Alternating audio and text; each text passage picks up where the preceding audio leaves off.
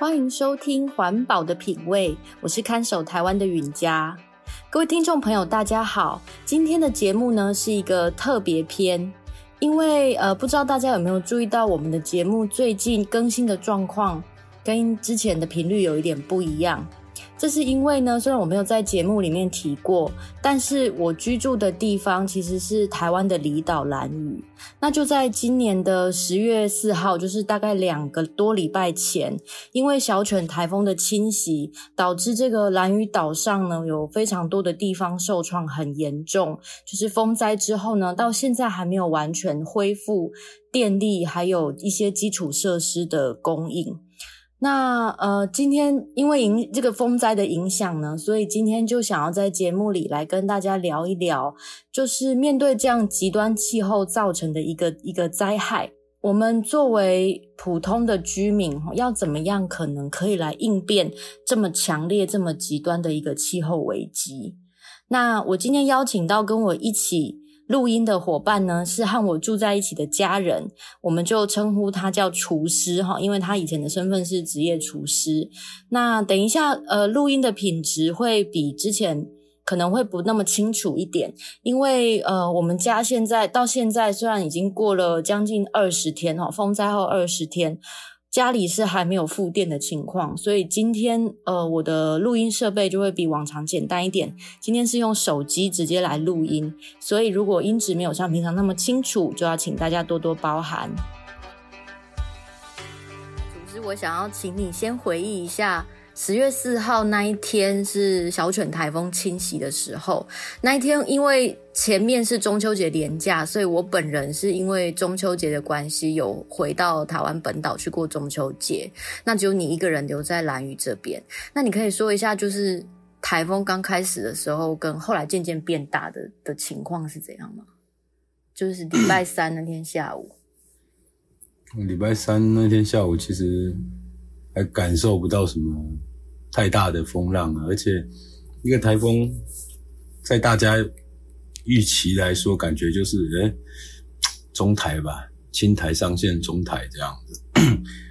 那个时候也没想到会这么大了，想说诶、之前上一个海葵台风这么强，也是插过去，也没什么事啊，基本上兰屿也没什么灾情。对，因为兰屿其实是一个很常有台风的地方，那大家也有一点习惯说。台风来，然后我们就会做一些防台的措施，像是把窗户钉起来啊，然后把摩托车牵进来，把车子停好啊什么的。但这一次就是觉得它只是中台，嗯，所以那时候你有做什么防台的准备？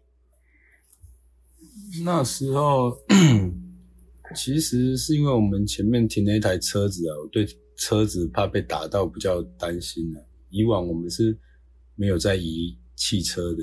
就是一样停在前面，就是这这一两年的台风，我们都没有移那个汽车，这样啊也都没什么事。但是越到晚上越觉得，嗯，是不是应该要保护一下车子？因为毕竟我们家旁边有人在搭硬架，这样把硬架垮下来，所以最大的移动是把车子移到比较空旷、比较安全一点的地方去。就停到社区的广场去了。嗯，是。嗯啊，然后我们的窗户你有做处理吗？我们在一楼最大的窗户，其实是从夏天台风季开始，我们就开始用间隔的木板把它钉起来，就是怕有东西打到窗户会破掉。对啊，但是后来因为懒惰，就一直没有拆啊，想说等台风季结束再来拆就好了。这样好像应该不会很大吧？就天还没有黑的时候，都觉得还好。对啊。那是几点开始？你觉得这个台风好像很大？应该也是晚上九点十点那时候吧。那是什么？发生什么事让你觉得不对劲？就我们隔壁有一间仓库，小的仓库啦，就 整栋被拔起来，滚到。我们家水塔旁边。木造的小工具间这样子，哦、然后他就我亲眼看到他在我家水塔旁边滚来滚去，滚来滚去，是整栋好好，他就是整栋被拔起来的，就整个飞起来，嗯，连墙壁都还没有散开来，就在那边滚的时候，我就觉得哦，比比平常的大，哈哈哈。那那个时候你打算有什么样的准备吗？其实那时候我觉得，哎，台风应该结束了啦，因为那时候那是第一波。那时候就觉得台风眼应该是在蓝雨上空了，想说，哎，过去之后应该就结束了这样。啊因为这个台风的台风眼有经过蓝雨嘛，所以它的第一波来的时候大概是晚上十点，是第一道眼墙经过蓝雨，然后我们的那个旁边的工具间就飞走了。嗯嗯，那那后来呢？后来几点开始第二波？大概十一点多吧。十一点多开始刮第二波的强风。十一点，大概十一点开始。哎呀哎呀。那你在我们家里面有听到什么样的声音？哦，主要是铁皮好像快，我在当时是觉得是外面的铁皮在掀呐，就是有冰冰冰冰的声音，对啊，就是铁铁皮敲打的声音，刷刷刷刷刷刷的声音，这样。后来隔天才发现是我们的，是我们的屋子的屋顶水槽啊。天沟的部分，它已经整个掀开了，所以它就像一张纸一样，在天空一直飞来飞去，好像没有把我们的屋顶拉起来，就拍打我们家的屋顶跟墙壁这样子。对对对对对对。OK，那呃那一天晚上你呃就是在风很强的时候，因为我们家是一个铁皮加木造的小房子，嗯、那在那天晚上风很强的时候，你心里有什么想法吗？对我们家的安全性啊，还是你是不是要撤离之类的？因因为在台风眼那时候，其实真的是没什么风啊。我还把我家的狗放出去上厕所，这样。对啊，然后他还跑了一阵，我把他拉回来，然后我们就在家里。那时候其实我蛮累的，早上其实我有点累，这样，所以我我看到那个。仓库飞走的时候，其实我回来还睡了一下这样子，因为我觉得诶好像有点要结束了这样。你就把门关好，回来睡觉。对对对。啊，后来是怎么醒来的？后来因为我睡在二楼啊，睡着睡着，忽然二楼的床板忽然在震动，这样子我就醒来了，这样。震动的很大，然后对对对，好像有那种房子要拔起来在摇晃的感觉，这样。所以你是感觉我们的房子被往上吸，是不是？然后大家都说那一天在屋子里面是要做平压，是什么情况？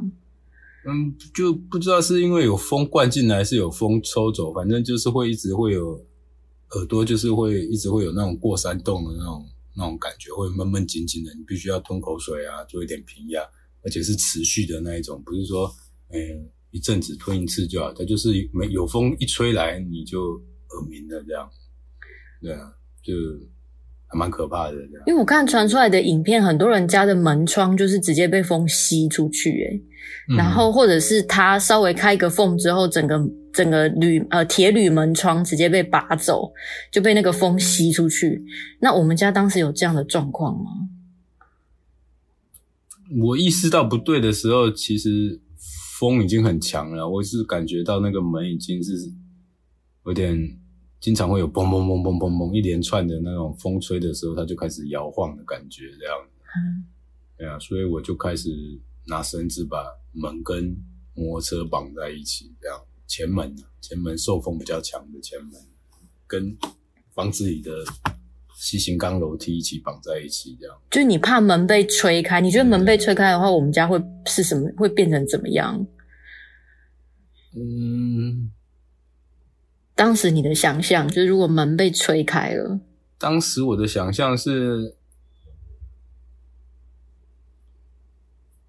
因为我们我我我已经把我们家的窗户钉起来了，然后我们家的前门是风比较大的嘛，但是我们家的后门其实是往内开的。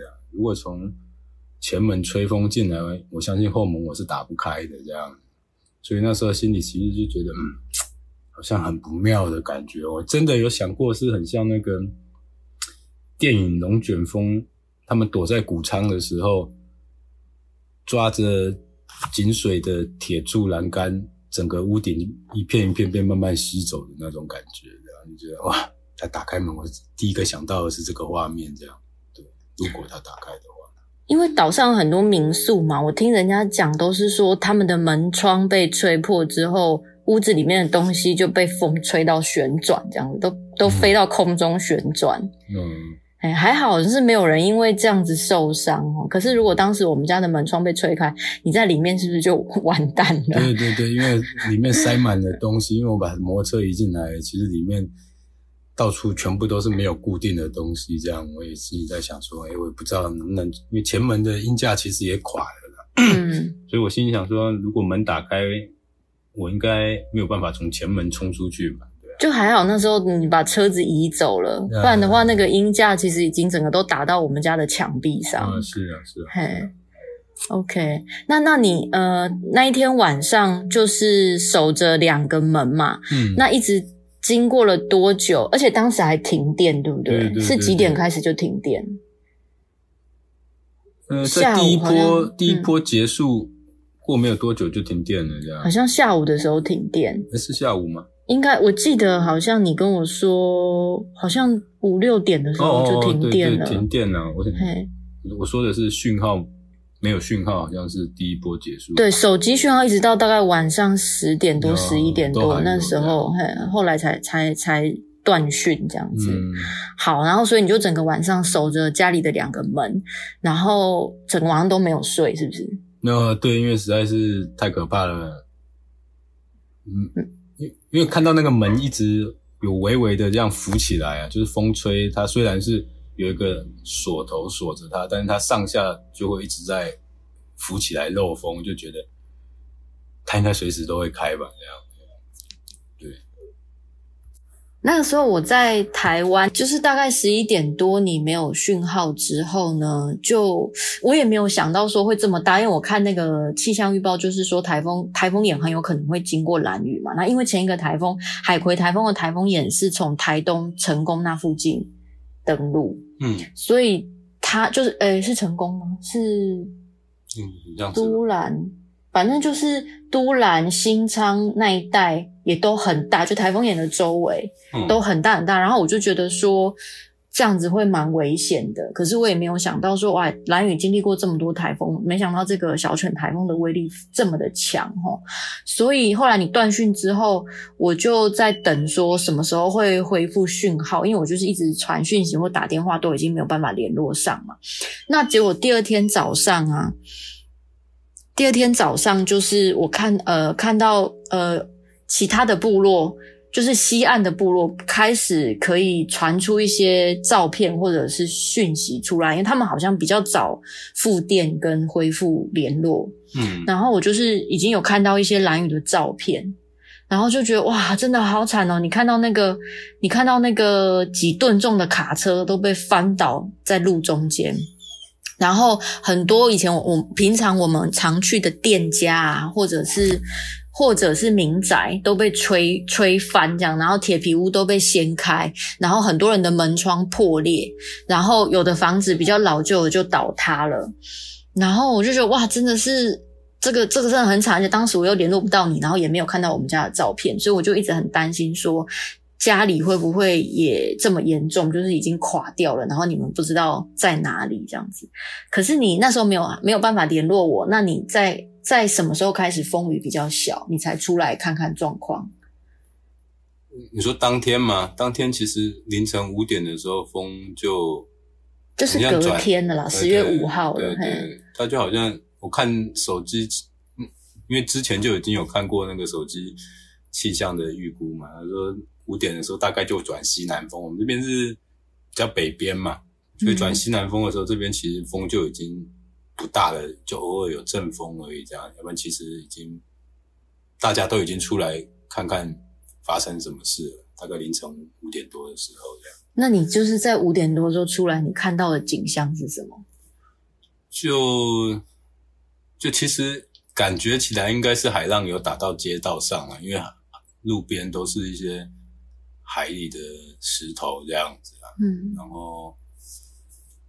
嗯，附近也有认识的人的小木屋啊，整栋就被吹到不见了，原地消失，这样也是拔起来原地消失，剩下四个柱子的脚，对，而且是还在水泥里的脚这样，其他的都直接拔断，整栋飞走这样。嗯，对啊，那时候就觉得啊，真的有这么大吗？这样，这样。嗯然后我们朋友的车翻覆在路中间，oh, oh, oh. 就是他们呃在在封墙的时候有行驶在道路上，然后结果就连人带车整个被吹翻这样子。对，应该也是趁台风眼的时候想说要撤离吧，这样，但是可能就来不及这样，就遇到第二波的强风，嗯，而且路面状况其实很差啦，因为当时在台风眼的时候，其实。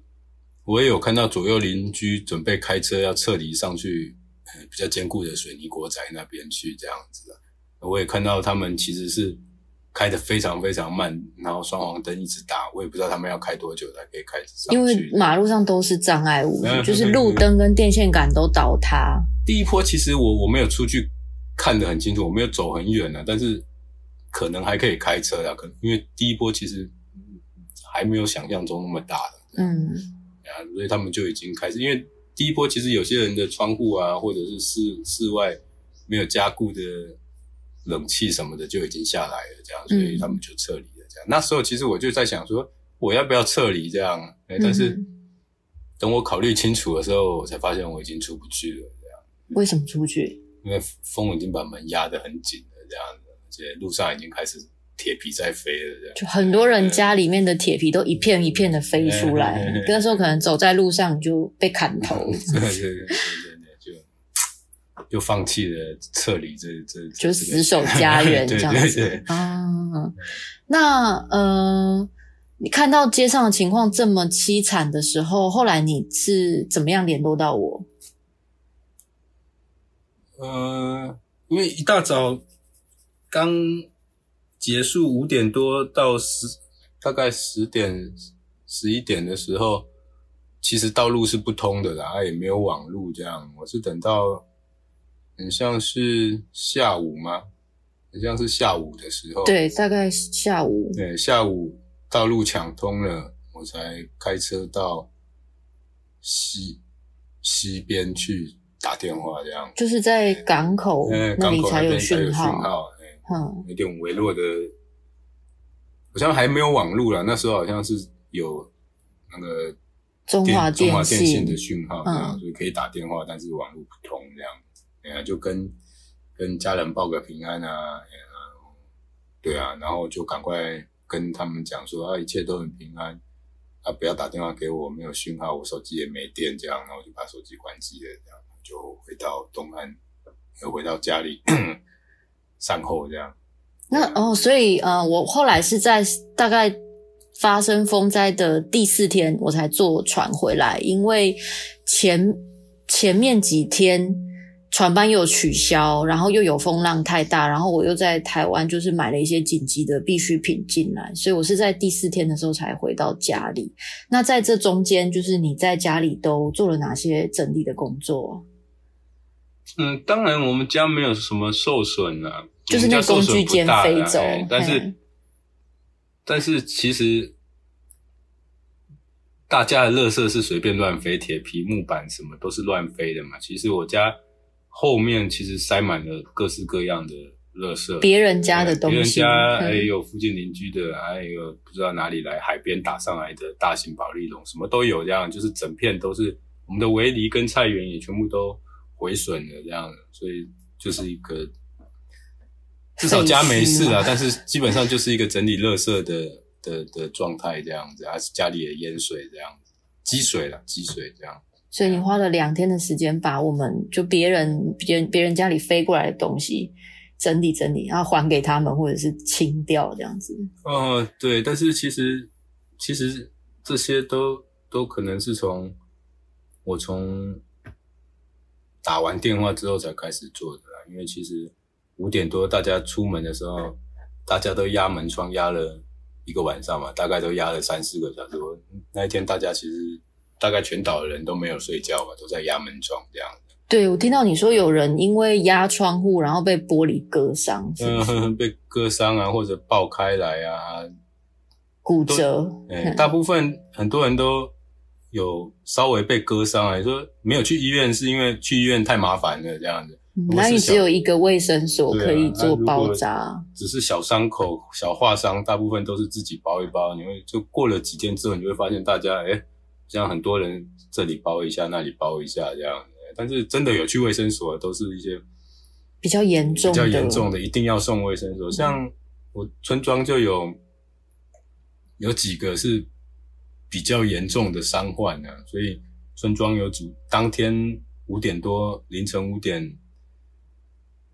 风变小的时候，就有组织年轻人去开路，因为我们一那个打电话给卫卫生所说救护车可不可以来，但是其实卫生所是说道路是不通的啦，电线杆倒在路上，啊都是碎石，大型机具也没办法开出来，所以他救护车是没有办法开出他们的地方的。他叫我们一定要送到西岸去，才有办法接伤患这样。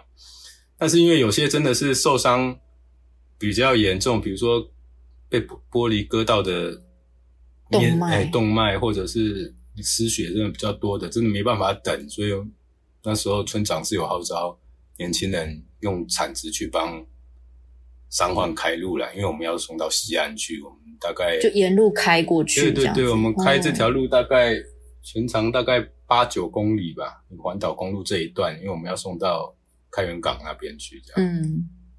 所以是真的是当地青年一铲一铲把那个路清出来啊，看到电线杆倒在路中间，就把它搬到旁边去，因为反正都停电了嘛，大家也都知道这个电可能短时间之内都不会复原的这样啊。你说真的有电线拦在路中间，就可能就把它砍断拉断这样啊，因为一定要让车可以过去这样。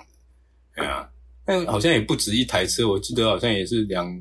两台、三台车，这样就是都上面都是伤患的啊！其他年轻人都是骑摩托车就冲出去了，这样就拿着圆锹就开始冲出去侵入了，这样。嗯，OK。那后来，后来呃，最紧急的这一段过去之后呢，我们就来到了一个灾后复原跟重建的阶段。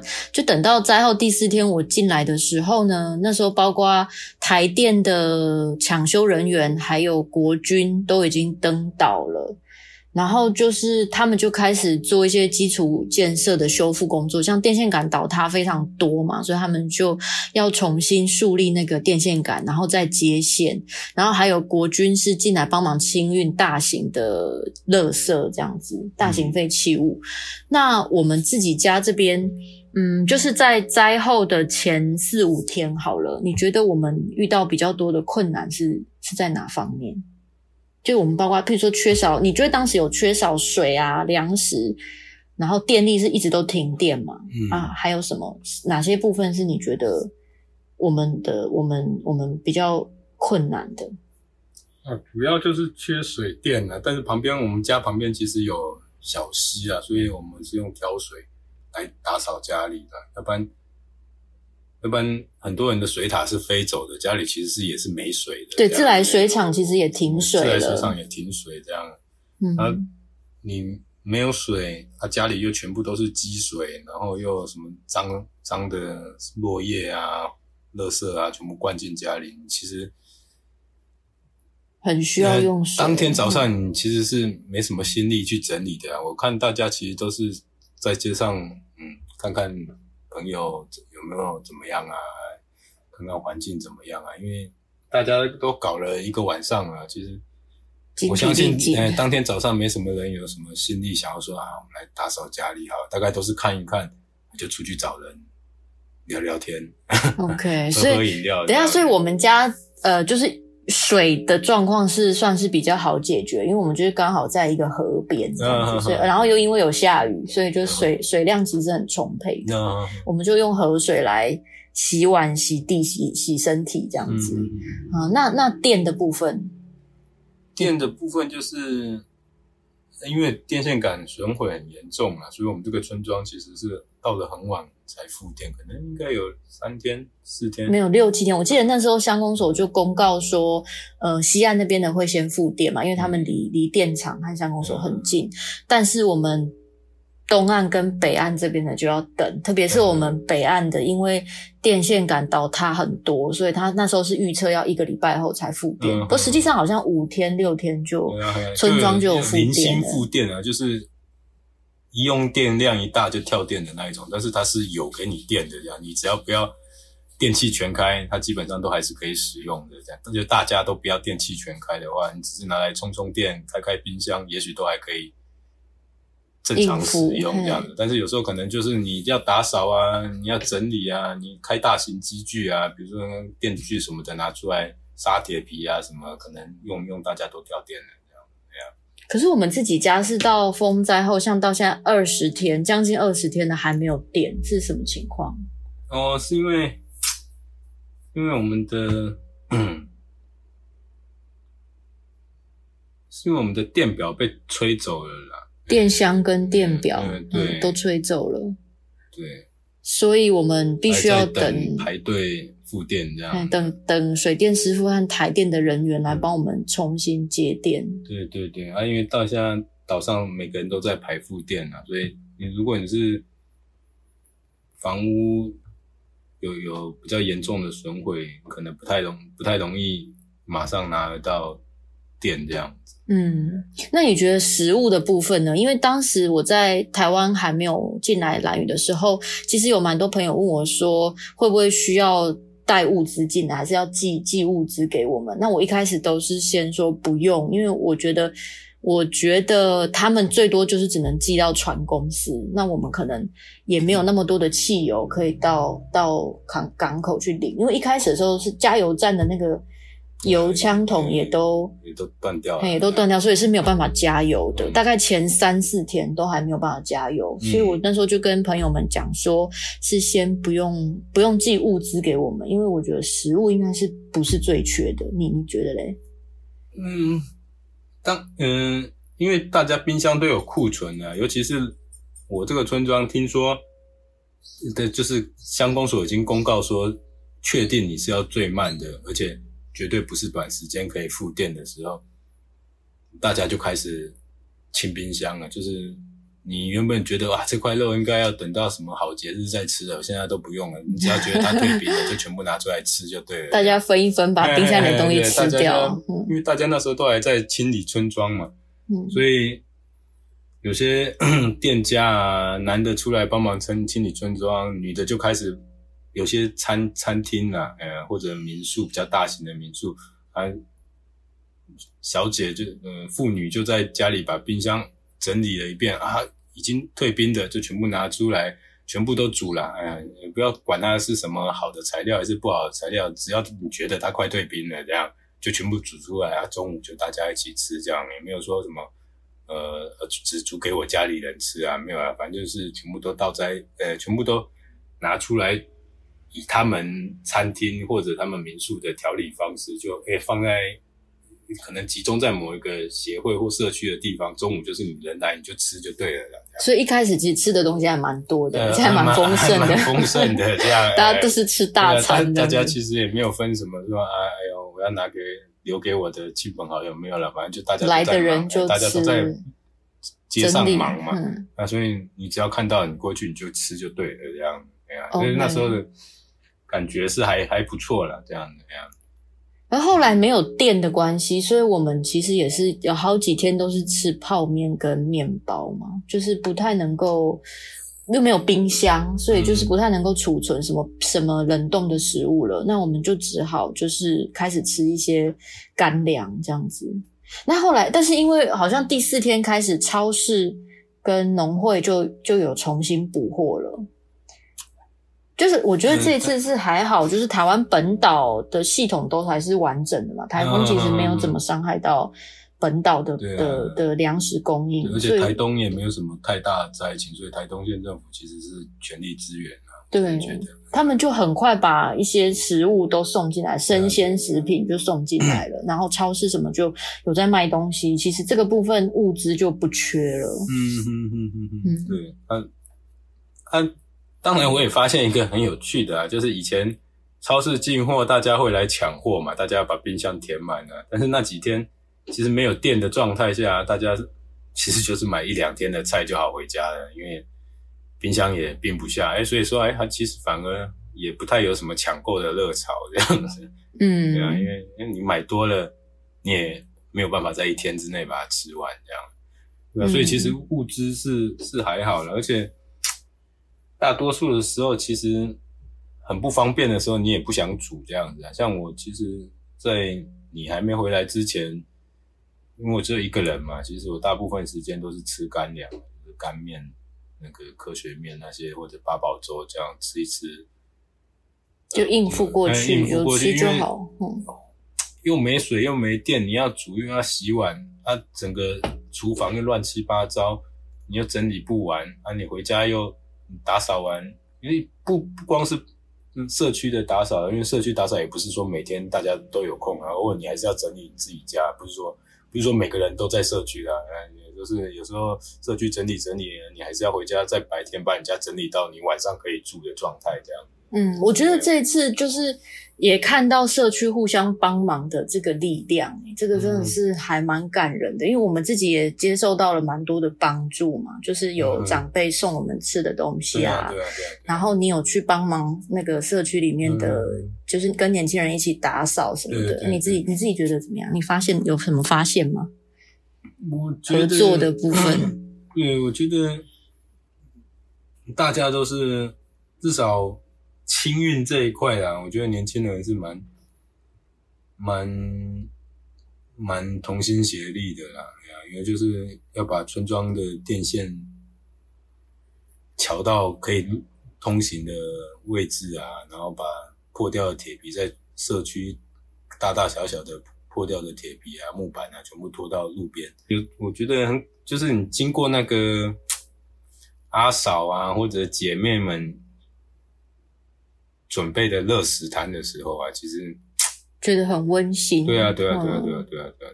我觉得这是一个很大的灾难嘛。那面对这个灾难之后，感觉社区的人是有那种同岛一命，或者是就是大家共同经过了这个这件事情，然后更加的愿意帮助彼此。多多多少少来来去去的，但是大家都知道，哎，大家都在村里。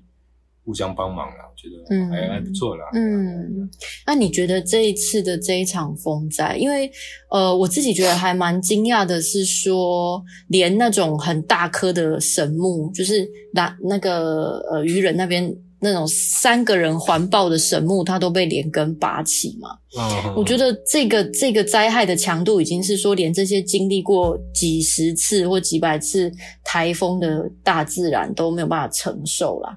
可是，就是有可能这个发生的频率以后可能会越来越高，这么这么强的风灾。你觉得这次经过这次之后，对于我们自己在自己在应变这样子的灾害，你觉得有什么进步吗？嗯、uh. 对啊。我觉得那个电池一定要充饱，平常的时候，呃、什么照明啊、手电筒、头灯啊、行动电源，呃、平常都是要充饱电。对，那天晚上在压着门的时候，其实，因因为你有帮我留一个小的户外灯，户外灯嘛，啊，基本上我就把它调到最弱的光，然后就对着前门照，看着前门一直蹦蹦蹦蹦蹦。那个灯就一直越来越微弱，越来越微弱，大概到三四三点多的时候，它已经不太不太呃，快快要熄了这样子。嗯、那时候我心里真的是蛮绝望的，我真的想说，它如果熄了，我要怎么办这样子？但是它后来有撑到最后了，撑到天亮这样子，撑到风停这样子，没有到天亮，哦、大概四点多的时候，风差不多快停的时候，它就熄掉了这样嗯，然后就啊手机。也快没电了，这样，因为那时候你就是拿着手机嘛，因为之之前有看气象预报啊，你知道它大概四五点的时候会转西南风嘛，其实你就是压着压着门，时不时就把手机拿起来看，现在到底几点了，到底还要撑多久这样。哎，事实上，那个风还真的跟气象讲的蛮蛮准的，蛮准的，这样，那真的到了四五点，大概前后半个小时吧，它就。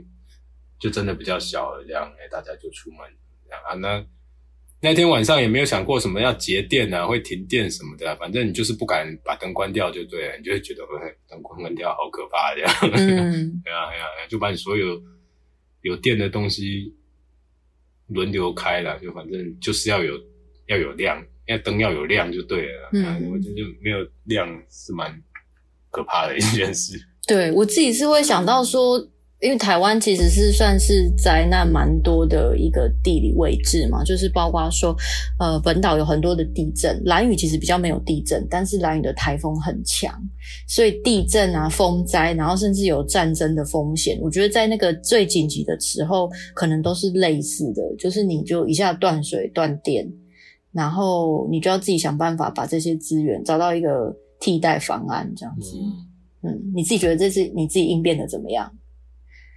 我觉得是很轻忽大意啦，因为在你说你的准备工作是不是？对，因为在台风的那一天早上，嗯，就是台风要来之前的那一天早上，其实我也是躺在床上玩手机玩了很久，把手机的电用完，这样。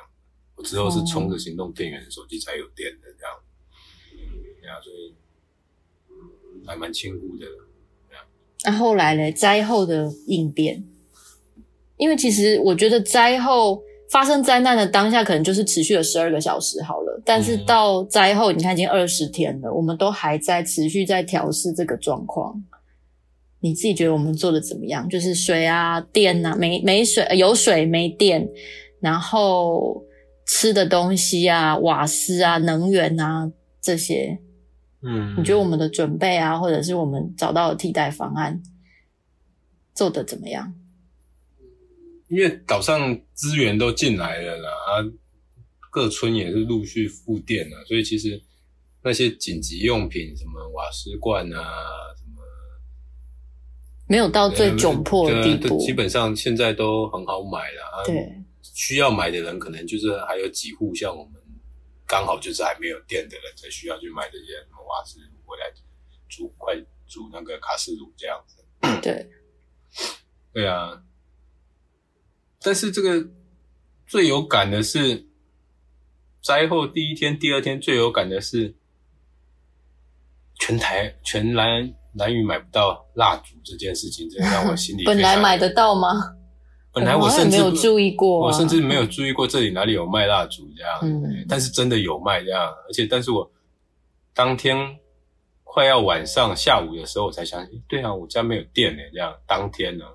我就去各个商店问有没有蜡烛，他说你现在才来，早就都卖完了。哦，所以后来是我从台湾带进来的蜡烛。呃，对，你要带蜡烛回来，但是你顺便也带了行动电源嘛，嗯、而且我们周周围邻居其实也陆陆续续复电这样子，嗯，就可以借到一点充电的电。对对对，嗯、所以我们真正点蜡烛可能是两三天，两三天，两三天。